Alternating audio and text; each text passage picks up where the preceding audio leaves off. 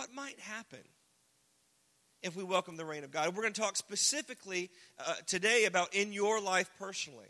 What would your life look like? What would be different if you welcomed the reign of God? Not just saying, oh, yeah, Jesus, and we go Sunday morning, then we go eat, okay?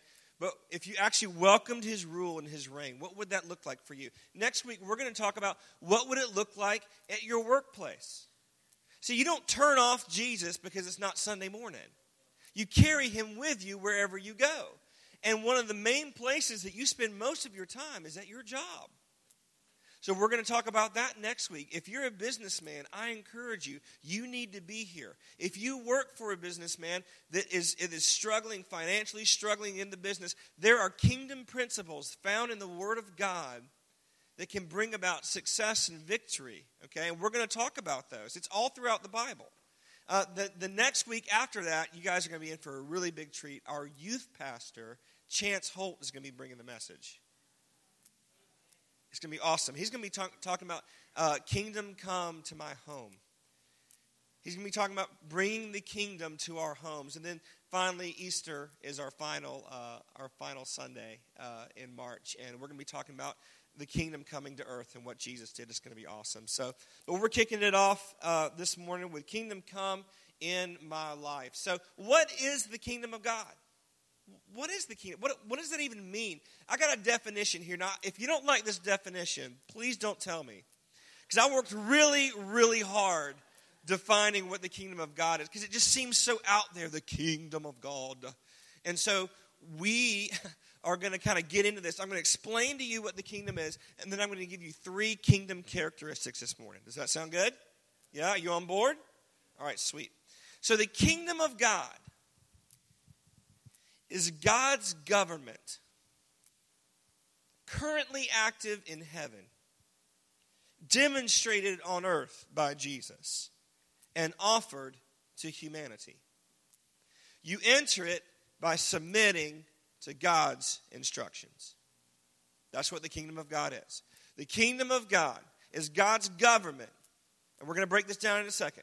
God's government currently active in heaven demonstrated on earth by Jesus and offered currently right now to humanity. And you enter into God's kingdom by submitting to God's instructions. Okay? Let's just kind of break this out for a little bit.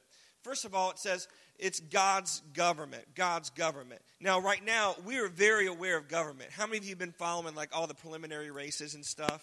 What is up with politics in America? Holy moly. It's like, is this a reality TV show or is this real life? It is crazy. Well, the good news if you're disgusted with what's been happening in politics, take heart because God's got his own government and he's not up for reelection. Okay? He, he, he is still on the throne. Now, Isaiah 9 6, and we're, I got a lot of scripture this morning. We're not going to turn to all of it for the sake of time, but I want you to take notes. You got sermon notes on the back of your, uh, your bulletin that you can write down and you can study this. But Isaiah 9 6 is a prophecy in the Old Testament about the coming Messiah. And it says something interesting in this verse. It says, The government will be upon his shoulders. How many of y'all heard that before? Yeah, the government will be upon his shoulders. Okay, what is it? What government? Well, we tend to think about our own country. We tend to think America is like the only government in the world, but there are lots of nations out there, lots of governments. Okay, it's talking about the government of the kingdom, the rule, the reign. See, God has a method of doing things. Do you ever think about that?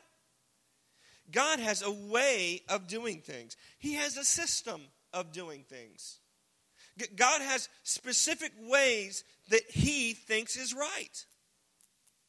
And when we enter into the kingdom of God, we begin to submit to those. And we'll, we'll flesh that out in just a moment. But you first need to understand that right now, happening in the world, there are man made governments everywhere that are governing people, governing countries, but there is a spiritual government that exists, and the government rests on Jesus.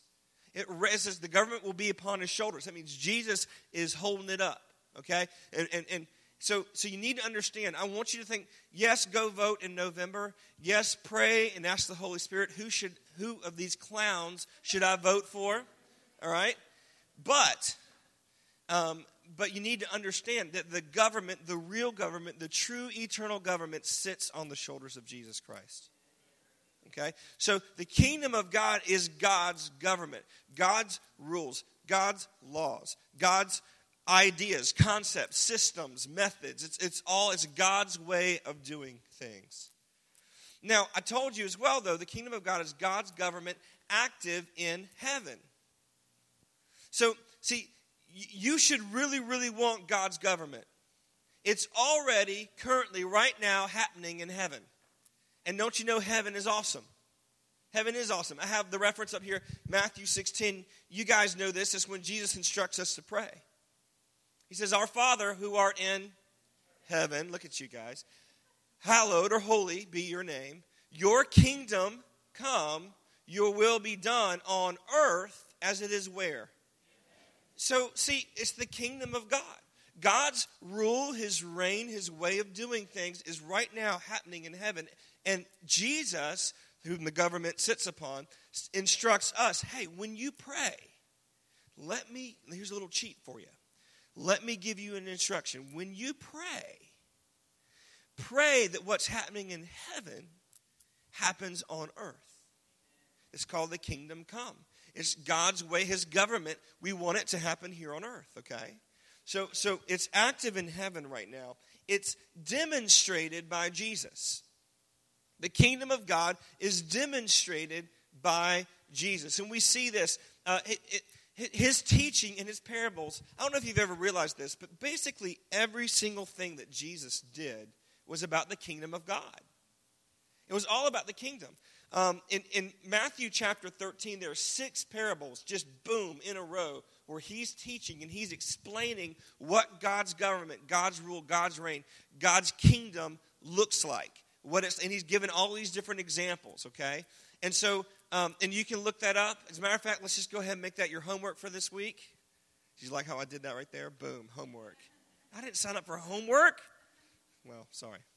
Matthew 13, read it, get it in a translation that you like, uh, that, that will help you to understand Jesus' words. But he explains what the kingdom of God is like in Matthew 13. Also, let me just throw this out here. So there are four Gospels Matthew, Mark, Luke, and John, right? Uh, Matthew, Mark, and Luke are called the Synoptic Gospels because they, they, they're very similar, okay? And Matthew, though, refers to the kingdom of God as the kingdom of heaven, okay? Don't let that throw you. The kingdom of heaven in Matthew and the kingdom of God in Luke and Mark and in John are the same thing, okay? Uh, there's, there's some theologians that try to, well, the kingdom of heaven is this and the kingdom, look, God's in heaven, He's in charge, kingdom of heaven, kingdom of God, same thing. The, just so you know, the reason he did that is for his Jewish brothers and sisters who didn't like to pronounce the name of God. So he put heaven, just in deference to them. That's, that's why he did it, okay? But the kingdom of heaven is the same thing as the kingdom of God when you read about that, okay? But, but we see that he, he taught, he used parables, all right? He told stories. And, and these stories were to illustrate what the kingdom of God was like. He did it through healing. Luke 10 9, he instructs his disciples. He says, Go and heal the sick and tell them that the kingdom of God has come. You ever wonder why Jesus healed? Jesus didn't have to heal. I believe Jesus still heals today, don't you? Yeah, we saw it at Friday Night Fire just a couple days ago. It was awesome. Okay? God still heals today. Why does he do that? Well, first of all, because he loves you and he thinks you're awesome. It's true. Jesus wouldn't have died for someone he doesn't like. Okay? But but he loves you and he wants you well. But also it's a demonstration of power, saying, hey, the kingdom is available to anyone who's willing to walk in it. Okay? So he preached, he taught, he, he, he showed healing.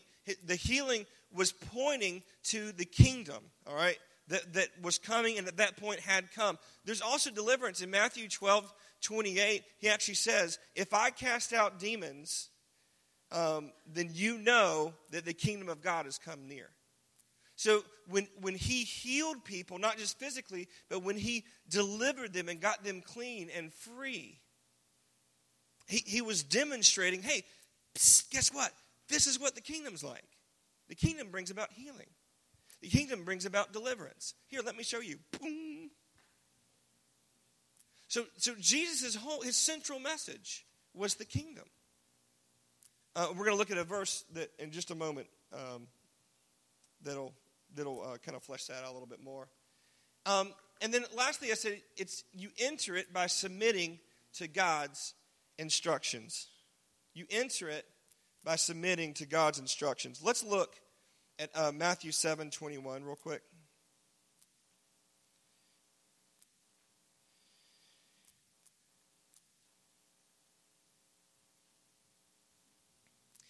So the question is okay, God's got a rule, a dominion, a power, a, a reign, a government.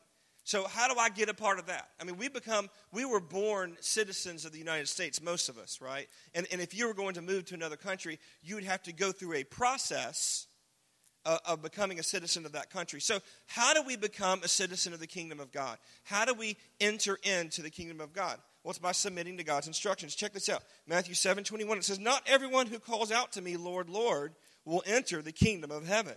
But only those who actually do the will of my Father in heaven will enter. So, so it's, it's not just something you say with your mouth. Okay? You do have to say it with your mouth, but only to the degree that your mouth is aligned with your heart. Okay? So, so not only those who say, Lord, Lord, which, by the way, just a couple of things about your New Testament Greek Bible. Um, whenever, first of all, there's no punctuation. Uh, the translators added that so we'd know when to stop talking. Okay, some of you guys need some punctuation in your life. It's a joke. He also, you're like, Amen, brother. Also, whenever you see repetition in Scripture, it's not a, an actual repeating of, of the word, it's usually meant to become louder. So, not all who say, Lord, Lord, will enter the kingdom. What he's probably really saying is not all who say, Lord, will enter the kingdom. In Revelation, when the angels are crying, Holy, holy, holy, they're going, Holy! That's what they're doing. That's why it's repetition. Some of you are like, Woo! so, so not all, look, cry out to Jesus, but don't think that just going, Jesus! and then living how you want to is going to change anything. To enter the kingdom, it's not just crying out to Him. That's the first step, and that's good. But it's actually learning to live in His ways. It says, Only those who actually do the will of my Father enter into the kingdom. Matthew, uh, actually, let's turn to Acts. Acts chapter 3. This is. Um, Actually, I'm sorry, this is Acts 2. I have the wrong thing now. This is when um, Pentecost happens and Peter starts preaching. And uh, actually, uh, this is totally wrong reference. I'm sorry. It's Acts 2:38 is what I meant to just Acts 2:38. I'm going to wave that over you. Use the force. Acts 2:38. Um, verse 37, Peter's words pierced the, uh, their hearts, and he said to them, Hey, what must we do to be saved? And Peter replied, Each of you must repent of your sins, turn to God, and be baptized in the name of Jesus Christ for forgiveness, forgiveness of your sins. Then you will receive the gift of the Holy Spirit.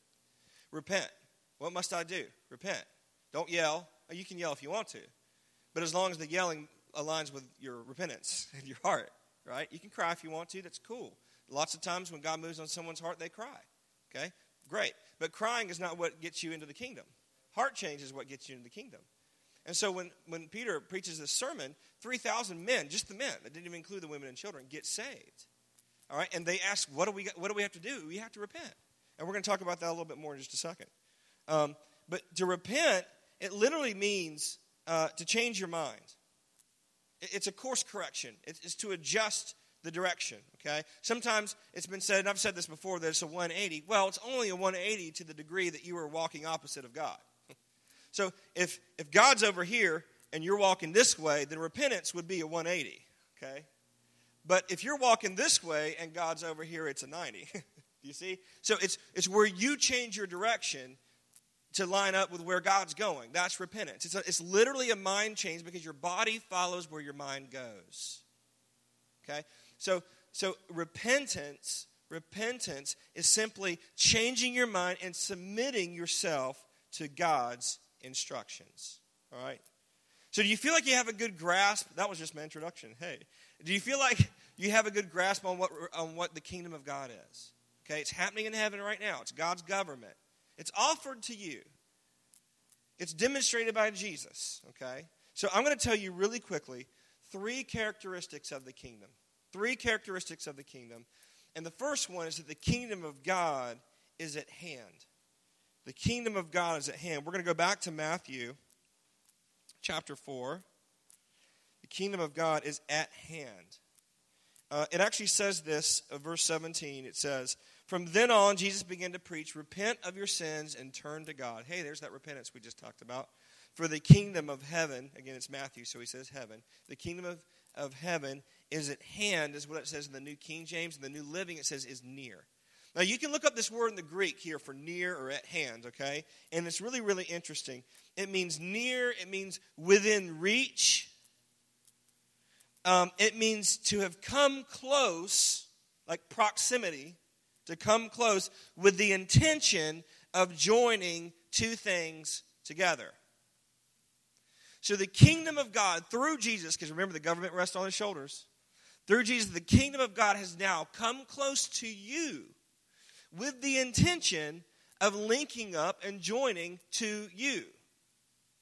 All right? So that's what it means the kingdom of God is at hand. All right? So I want to, Cynthia, will you come here? So Cynthia's going to sit right here. I just want to illustrate this to you for a second. So Cynthia, for the sake of this illustration, is fallen and she can't get up. She needs a life alert, okay? All right, so she so she needs help. So the kingdom, so I'm I'm way over here. I watch her fall. She's hurt her ankle, whatever. Oh, okay, so I come over here, all right, and I draw near and I reach out my hand with the intention of joining, linking up, and helping her up. This is what the kingdom of God is. Yes, you may, you may, yes. And, and okay. Yay, and she's up, okay? Now, now sit back down for a second. Now here's what here's why repentance is so important. Here's how, how we enter the kingdom of God. See, God is good. He has done this for the record to everyone. He has drawn near to everyone. He's extended his hand to everyone. Every single one of you, the worst person on the face of the planet, the best person on the face of the planet. They all need Jesus and they all have an extended hand. Okay? Here's the problem many of us don't believe that his hand is extended. Most of us, though, what they do is they extend their left hand and they want to do things their own way and they're saying, Hey, Jesus, help me. And he's like, I will help you, but it's by submission to my instructions. Here's my this the way I want you. I want you to use your right hand to grab me. And she's over there, but help me. No, I want you to grab my leg. I want you to do this, right? Good acting out. You're, you're doing a great job. I, I, want you to do that. I want you to do that. And, and, and, but the kingdom of God is at hand. It's available. It's near. It, he is drawn close with the intent of linking with you, but you have to do it through repentance. You have to link up with him in the manner in which he is requested. Because he's God, remember? He's God. And so when we obey his commandments, when we do things his way, we can link up with him and then we are saved. Amen. And we have just, she's entered the kingdom of God. Amen. Thank you, Cynthia. Good job. You now have the opportunity to enter into the kingdom because of Jesus. James 4 8, it says, Draw near to God, and he will draw near to you. Right? That's kingdom talk. He's talking about the kingdom. He's talking about the kingdom. You could even say, you can even put it this way stretch your hand out to God, for he has already stretched out his hand to you. Okay? That's the kingdom. So it is at hand. It is available. Okay? It is available to each and every one of you. Here's another thing about the kingdom of God the kingdom of God is inside out. The kingdom of God is inside out. And I have up for you Philippians 2 12 through 14. I wanted you to read it in the New King James Version because that's the version I like for this verse. It says, Work out your own salvation with fear and trembling, for it's God who works in you both to will and to do for his good pleasure. Now, notice it says, work out your salvation. It doesn't say work on your salvation, and it doesn't say work at your salvation. We talked about this last week, the salvation equation. The works, the good works that we do, are not in order to be saved. The good works that we do are because we have been saved. Okay? So he's not saying work at your salvation. He's saying, work out your salvation. 2 Corinthians 5:17 says, "If any man be in Christ, he is a new creature, a new creation." That word new, it means like a first edition. Brand new. Brand spanking new. I don't even know what that means. Spanking new. Okay? Brand spanking new. There's never been another one like it. Okay? So that's 2 Corinthians 5:17. If any man be in Christ, he's a new creation. Old things have passed away, uh, all things have become new. Now, here's the deal though. When God, when you first enter into the kingdom, he changes your spirit. He changes your inside, right? And it's your job. You can't change your inside. You can't change your spirit. If you could, you would, but you need Jesus to do it. So he changes your inside, but then he gives you a task, a stewardship, where you get to work out what he's done in. Sometimes we call this process sanctification. Some people talk about holiness, uh, wh- whatever you want to call it. But the good things that He's deposited in our spirits, it's our job through renewing the mind, through all these things, to then work out. So the kingdom of God is inside out. You got to get the good stuff on the inside, on the outside. And you got to get it all on the other people around you so that they allow Him to change them on the inside. Then they take on the task of turning inside out. Does that make sense? See, the kingdom, see, religion has had it wrong. Religion says, train your senses and your body to do what's right. And there, there, there is a time for that. There is scripture that says, Paul says, I buffet my body so that I won't be disqualified from ministry. But, but, only once you have God on the inside can you get him on the outside. The devil works outside in. He tries to put pressure on your circumstances, on your externals, so you will deny what's on the inside. God works from the inside out. He changes your inside. He says, okay, now renew your mind to the word. Get under teaching. Worship me. Get exposed to the presence of God. Do these things necessary so your outside will become, your inside will become your outside. Amen? Last thing. The kingdom of God is upside down. It's not only inside out, it's upside down. The kingdom of God is upside down. What do I mean? I, I mean it's opposite of the world.